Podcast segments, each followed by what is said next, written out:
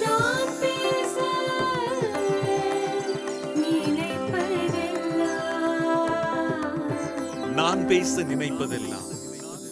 Deepika Tamil podcast நேர்களே வெற்றி குறிக்கோள்கள் என்ற கட்டுரையின் தொடர்ச்சியினை நாம் தற்போது கேட்கலாம். கட்டுரை ஆசிரியர் டாக்டர் ஆர் சேவியர் மற்றும் போஸ்கோ. வாழ்க வளமுடன் என்று நோக்கம் இருக்க வேண்டும். மற்றவர்களுக்கு அவர்கள் விரும்புவதை கொடுத்தால் அவர்கள் நாம் விரும்புவதை தருவார்கள். நமக்கு உதவி வேண்டுமெனில் நாம் மற்றவர்களுக்கு உதவி செய்ய வேண்டும். மற்றவர்கள் உதவியுடன் மட்டுமே நாம் வெற்றியடைய முடியும். தனி மரம் தோப்பாகாது. அந்த காலத்துல பாத்தீங்கன்னா தான் உண்டு தான் வேலை உண்டுன்னு இருப்பாங்க. அப்படியே கொஞ்சம் கொஞ்சமா பதவி உயர்வு பெற்று ரிட்டையர் ஆகி வீட்டுக்கு வந்துருவாங்க. அப்படிலாம் இந்த காலத்துல இருக்க முடியுமா? நிச்சயமா இருக்க முடியாதுங்க. இந்த காலத்துல யாரும் தனி மனிதனுடைய திறமைய பார்க்கறதே இல்லை. அந்த தனி மனிதர் எந்த கூட்டத்தோடு சேர்ந்து வேலை பார்க்குறாரு? அந்த கூட்டம் எவ்வாறு வெற்றி பெறுகிறது?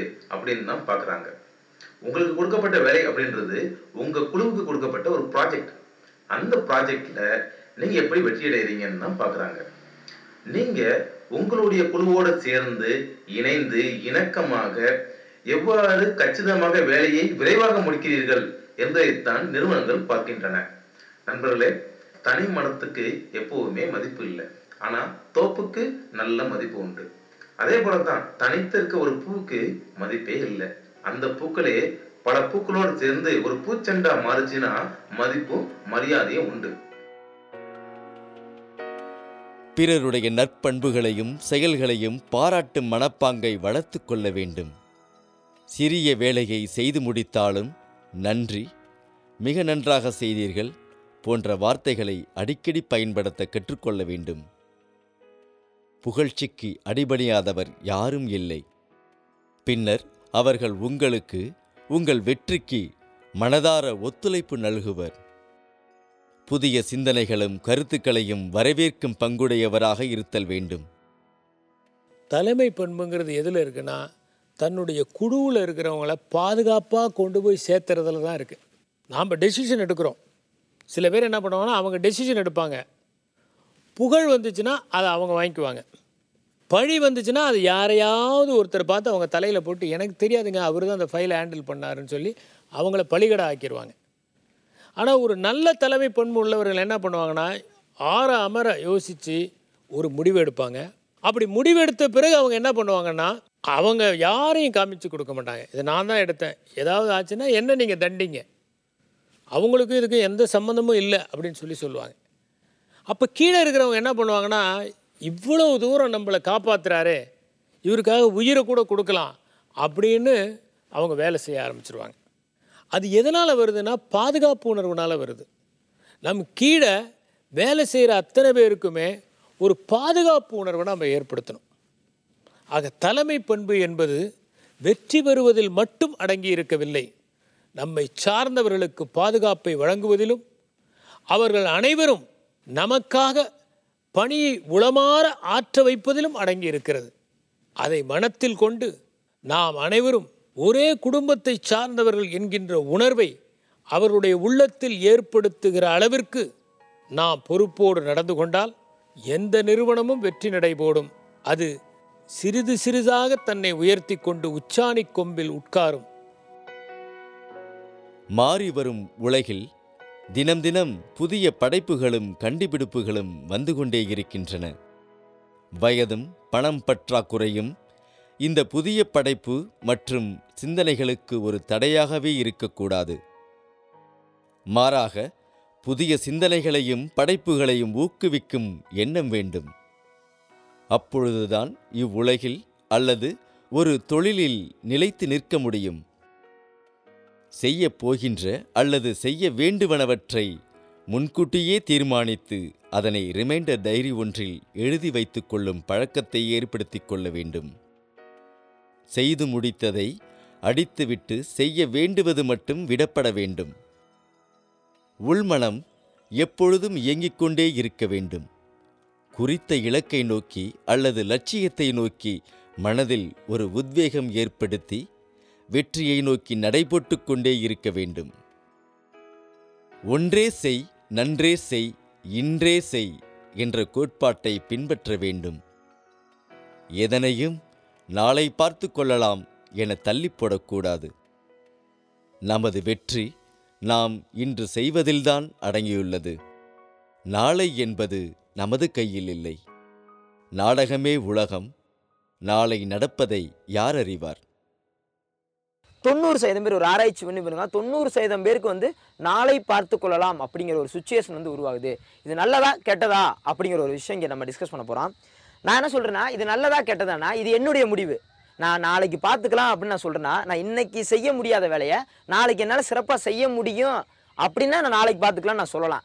ஆனால் நாளைக்கு என்னால் பார்க்க முடியாமல் போய் நாளைக்கு இல்லை நாளைக்கு பார்த்துக்கலாம் நாளைக்கு இல்லை நாளைக்கு பார்த்துக்கலான்னு போனால் மட்டும்தான் அது கெட்ட பழக்கம். அடுத்த நாள் தள்ளி போடுறதா இருந்தால் அடுத்த நாள் விஷயத்த பார்த்துக்காங்க பார்த்துட்டு ஓகேண்ணா இல்லை சார் அடுத்த நாள் நமக்கு பிஸி ஷெட்யூல் தான். வாய்ப்பு இல்லை. நாளைக்கும் சொந்தக்காரர் வருவான் நாளைக்கும் சிக்கன் எடுப்பாங்க வேறு கேட்டகிரி போகும்னா அன்றைக்கே முடிச்சிருங்க. ஏன்னா நமக்கு பொறுப்பு இருக்குல்ல. இப்போ நம்ம வீட்டுக்கு போனோடனே என் ஒய்ஃப் என்ன பண்ணுவாங்க? இந்தாங்க கையில் ஆயிரரூவா கொடுத்து விட்டு இந்தாங்க ஆயிரரூவா ஒரு மாதத்துக்கு தேவையான மளிகை ஜாமான் வாங்கிட்டு வாங்கன்னுவாங்க. எப்படிப்பா ஒரு மாதம் தேவையானது ஆயிரம் பத்துன்னா அப்போ தான் நமக்கு அந்த இந்த சந்தோஷம் மறந்து அங்கே ஒரு பொறுப்புணர்வு வரும். அந்த மாதிரி தான் இன்றைக்கி முக்கால்வாசி பேர் என்ன செய்யணும்னா நம்ம என்ஜாய்மெண்ட்டுன்னு ஒன்று வச்சுக்கிட்டாலும் டெய்லி டூ ஹவர்ஸ் கண்டிப்பாக படிக்கணும். ஏதோ ஒரு வகையில் ரெண்டு மணி நேரம் ஃபிக்ஸ் பண்ணுங்கள் இந்த அனலைசஸில் ரிப்போர்ட்டில் என்ன சொல்லியிருக்காங்கன்னா ஒரு நாளைக்கு ஒருவரால் இரண்டு மணி நேரம் கூட எப்படி? அதை எல்லா நாடுகள்லேருந்து நிறையா மாணவர்களை ஃபுல்லாக அனலைஸ் பண்ணியிருக்காங்க. நல்ல ரிப்போர்ட்டு ஒரு நாளைக்கு இரண்டு மணி நேரம் கூட ஒருத்தர் வந்து கல்விக்கு வந்து சரியான வயதில் அந்த குறிப்பிட்ட வயதில் நமக்கு கல்விங்கிற வயதுன்னு எடுத்துக்கிட்டால் முப்பது வயசு வரைக்கும்னு வச்சுக்கலாமே. என்ன அந்த காம்படிட்டிவ் எக்ஸாம்னால சொல்கிறேன் இந்த முப்பது வயசு வரைக்கும் டெய்லி டூ ஹவர்ஸ் எஜுகேஷனுக்காக ரெண்டு மணி நேரம் மட்டும் உட்காந்து படிக்கிறவங்கனால கண்டிப்பான முறையில் நாளை ஒரு விஷயத்த செய்யலாம்னு தள்ளி போட கேரக்டர் கிட்டத்தட்ட முப்பது நாள் கழித்து நாளைக்கு பார்த்துக்கலாங்கிற பழக்கமே உங்களுக்கு மறந்துடுமா அப்படின்னு ரிப்போர்ட் சொல்லியிருக்கு. நானும் ட்ரை பண்ணி பார்க்குறேன் நீங்களும் ட்ரை பண்ணி பாருங்க. கண்டிப்பாக இது வந்து ரொம்ப யூஸ்ஃபுல்லாக இருக்கும். ஆனால் எக்ஸாம் எப்படி? ஜனவரிக்கு மேலே டிசம்பருக்கு மேலேன்னு சொல்லுவாங்க. அதெல்லாம் கன்சிடர் பண்ணாதீங்க. அது ட- ஜனவரிக்கு மேலே டிசம்பருக்கு மேலே எல்லாருக்கும் தெரியும். ஆனால் இந்த நாளைக்கு படிக்கலாங்கிற பழக்கத்தை நம்ம இன்றைக்கே மாற்றினா தான் நம்மளால் என்ன பண்ண முடியும்? எக்ஸாமுக்கு பாஸ் பண்ண முடியும்.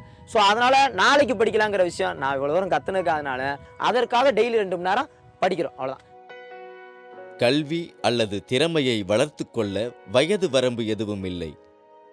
திறமை இல்லாதவர்கள் திறமை உள்ளவர்களிடம் எப்பொழுதும் கற்றுக்கொள்ளலாம். அதன் வழியாக வெற்றி வாய்ப்பை அதிகரிக்கலாம். இன்னாரிடம்தான் கற்றுக்கொள்ள வேண்டும் என்ற நியதி எதுவும் இல்லை. வேலையாட்களிடம் அல்லது தொழிலாளிகளிடம் முதலாளி கற்றுக்கொள்ள வேண்டியது கூட உண்டு. இதில் தவறோ மனப்பிரச்சனையோ எதுவும் இல்லை தலைவர்களுக்குரிய தகுதிகளை வளர்த்து கொள்ள வேண்டும். உலகில் ஒரு சிலரைத் தவிர மற்றவர்கள் யாரும் தலைவராக பிறந்தவர்கள் அல்ல. பலர் சூழ்நிலை காரணமாக தலைவர்களாக்கப்பட்டவர்கள்தான். எனவே நம்மிடம் உள்ள தலைவருக்குரிய தகுதிகளை நாம் மேலும் வளர்த்து கொள்ள வேண்டும். தலைவருக்குரிய தகுதிகள் இருப்பின் மற்றவர்களை தொழிலாளர்களை கட்டுப்பாட்டில் வைத்திருப்பது சுலபம். தொழிலில் வெற்றியடைவதும் சுலபம்.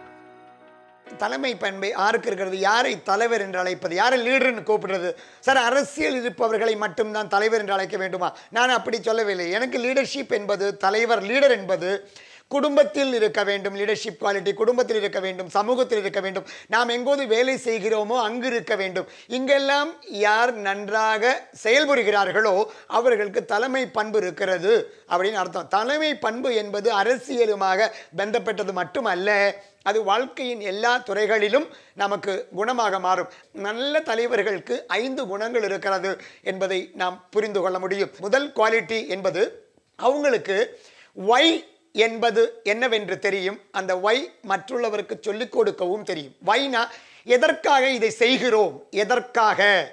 ஏன் என்கிற கேள்விக்கு பதில் அவர்களுக்கு தெரியும். ஒரு செயலை செய்கிற போது அந்த செயலை ஏன் செய்ய வேண்டும்?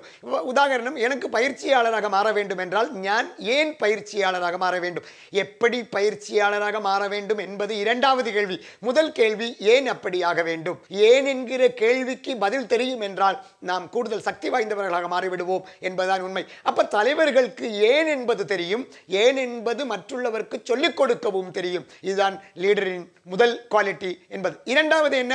இவங்களுக்கு இந்த கம்யூனிகேஷன் ஸ்கில் நன்றாக இருக்கும் என்பதுதான். என்ன கம்யூனிகேஷன் ஸ்கில் நான் எதை சொல்ல ஆசைப்படுகிறேனோ அது என் முன்னே இருக்கிற மக்களிடம் மிக நன்றாக கரெக்டாக அதை அவங்களுக்கு சொல்லி புரிய வைக்க முடியும். உலகத்தின் மிகச்சிறந்த தலைவர்களை பாருங்கள். ஒபாமா தன்னுடைய கருத்துக்களை மிக அழகாக தன்னுடைய மக்களிடம் எடுத்துச் சொல்ல அவரால் தெரியும் என்பதால் மார்ட்டின் லூதர் கிங்கை எடுத்துங்கள். கருத்த வர்க்கத்தின் மிகப்பெரிய தலைவர் என்று வார்த்தப்படுகிற ஆயிரத்தி தொள்ளாயிரத்தி அறுபத்தி மூணில் மிக அழகான ஒரு ஐ ஹேவ் எ ட்ரீம் என்கிற மனோகரமாக ஒரு ஸ்பீச் நடத்துகையும் செய்த மார்ட்டின் லூதர் கிங்கை கவனித்து பாருங்கள் അദ്ദേഹത്തിனுடைய அந்த கம்யூனிகேஷன் ஸ்கில் மிகச் சிறந்ததாக இருந்தது என்பதுதான். ஹிட்லர் நமக்கு பிடிக்காத ஒரு நேதாவு அவருடைய செயல்களை நாம் ஒப்புக்கொள்வதில்லை. இருந்தாலும் அவருடைய அந்த கம்யூனிகேஷன் ஸ்கில் பாராட்டப்பட வேண்டியது. மிக அழகாக கம்யூனிகேட் செய்வார். தன்னுடைய கருத்துக்களை தன்னுடைய மக்களிடம் மிக அழகாக பேசி புரிய வைப்பார். இந்த மாதிரி கம்யூனிகேஷன் ஸ்கில் இருப்பவர்களை தான் தலைவர்கள் என்று சொல்கிறோம். மூன்றாவது என்ன அவங்களுக்கு குணம் இருக்கிறது என்றால் தேர் ஆக்ஷன் ஓரியன்ட் பீப்புள் அப்படிம்பாங்க. செயல்களுக்குத்தான் முக்கியத்துவம் கொடுப்பார்கள். பேச்சுவார்த்தை அதிகம் இருக்காது. செயல்கள் செயல்கள். எதை செயல்முறை செய்ய வேண்டும் என்பதை மட்டும் உன்னிப்பாக பார்ப்பார்கள். செயல்கள் நடைமுறை செய்வார்கள். நடைமுறை செய்வார்கள். நிறைய பேர் பாருங்கள் பேசிக்கிட்டே இருப்பாங்க. நிறைய நிறைய பேசுவாங்க. அதை செய்கிறேன் இதை செய்கிறேன் செய் சொல்லுவது தான் செய்வதில்லை. ஆனால் சொல்லுவதை விட செய்வதற்கு முக்கியத்துவம் கொடுப்பார்கள். அதாவது மூன்றாவது குணத்தை பற்றி பேசினோம். குவாலிட்டி நான்கு அவர் டிசிப்ளின்டாக இருப்பார்கள். அவர் கட்டுப்பாடோடு இருப்பார்கள். அவர்கள் தன்னுடைய தன்னுடைய செயல்களிலும் தன்னுடைய ரிசோர்ஸுகளிலும் இப்போ டைம் பணம் இந்த மாதிரி எதெல்லாம் ரிசோர்ஸ்கள் இருக்கிறதோ வாழ்க்கையில் இருக்கிறதோ அதில் மேலே கட்டுப்பாடாக இருப்பார்கள். ஒழுக்கமாக இருப்பார்கள். அந்த ஒழுக்கம் என்பது ஒரு தலைமை பண்பின் மிக மிக முக்கியமான ஒன்று. அது யாருக்கு தன்னுடைய வாழ்க்கையில் நடைமுறை செய்ய முடிகிறதோ அவர்களைத்தான் நாம் தலைவர்கள் என்று சொல்கிறோம். இதான் நான்காவது குவாலிட்டி ஐந்தாவது இவர் மற்றுள்ளவர்களின் வாழ்க்கையில் the always add values to others life அப்படின்னு சொல்லுவாங்க. மற்றுள்ளவரின் வாழ்க்கையிலுக்கு ஏதாவது இவர்கள் கொடுத்து கொண்டிருப்பார்கள். மற்றுள்ளவர் தன்னை சுற்றியுள்ளவர்களின் வாழ்க்கை மேம்படுவதற்காக இவர்கள் எப்போதும் எந்தாவது செய்து கொண்டிருப்பார்கள். கருத்துக்கள் செயல்கள் என்று மேம்படுவதற்காக செய்து கொண்டிருப்பார்கள். மற்றுள்ளவரின் வாழ்க்கை மேம்படுவதற்காக ஒன்றும் செய்ய முடியாதவன் தலைவனே அல்ல என்பதுதான் மிக மிக முக்கியமானது. மகாத்மா காந்தியை ஏன் நாம் மிகப்பெரிய தலைவராக பாராட்டுகிறோம்? ஏன் நாம் மிகப்பெரிய தலைவராக ஒப்புக்கொள்கிறோம் என்றால் அவர் அவரை சுற்றியுள்ள மனிதர்களின் வாழ்க்கையில் மேம்படுவதற்காக வாழ்க்கையின் சிந்தனைகள் மேம்படுவதற்காக வாழ்க்கையின் லட்சியம் மேம்படுவதற்காக அவருக்கு அவருடைய வாழ்க்கைக்கு கருத்துக்களையும் செயல்களையும் செய்து கொண்டிருந்தார் என்பதுதான். இந்த மாதிரி குவாலிட்டி யாருக்கெல்லாம் இருக்கிறதோ அவர்களை நாம் தலைவர்கள் என்று அழைக்கிறோம். அவர்கள் தலைமை பண்புள்ளவர்களாக இருப்பார்கள். இந்த தலைமை பண்புள்ள உள்ளவர்கள் வீட்டிலும் இருக்க வேண்டும் நாம் வேலை செய்கிற இடத்திலும் இருக்க வேண்டும் சமூகத்திலும் இருக்க வேண்டும். அப்படி இருக்கிற போது அந்த குடும்பம் அந்த சமூகம் அந்த நிறுவனம் மேலே போகும் உயர்ச்சி அடையும். அப்படி அடைய வேண்டுவதற்காக ஒவ்வொரு மனிதனும் தன்னுடைய தலைமை பண்பை வளர்த்துக் கொள்ள வேண்டும். முன்னுதாரணமாக கொண்டு செயல்படும் விதத்தை பின்பற்றுதல். ஒரு பெரிய வியாபாரி அல்லது வர்த்தகரை குரு போல கருதி அவரது வழிகளையும் அனைத்து வியாபார உத்திகளையும் பின்பற்றுவதாகும். இதில் காலத்திற்கும் மக்கள் மனநிலைக்கும் ஏற்ப சிறிய மாற்றங்களையும் அனுமதித்து வெற்றியடையலாம். அபாயங்களை எதிர்கொள்ளும் தைரியமும் மனநிலையும் உடையவர்களாக இருக்க வேண்டும். எந்த ஒரு லாபம் ஈட்டும் தொழிலும் சிறிது அபாயம் இருக்கத்தான் செய்யும். அதனை கண்டு அஞ்சாமல் தைரியமாக எதிர்கொண்டு வெற்றிக்கு வழிகோலிடுதலே சாதனையாளராக உதவும். நன்றி.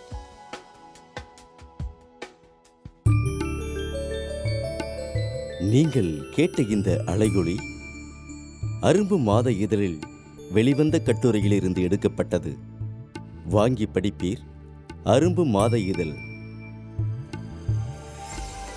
இந்த வளைகுடையை தயாரித்து வழங்குவது தீபிகா ஊடக மையம் இணைந்து வழங்குவோர் அரும்பு மாத இதழ் மற்றும் தொன்பொஸ்கோ கல்லூரி சென்னை. குரல் வடிவம் ஆபிரகாம். ஒளி வடிவமைப்பு வின்ஸ்டன். மீண்டும் மீண்டும் கேட்கத் தூண்டும். நான் பேச நினைப்பதெல்லாம் தீபிகா தமிழ் பாட்காஸ்ட். வாரம் இருமுறை சந்திப்போம். சிந்திக்க.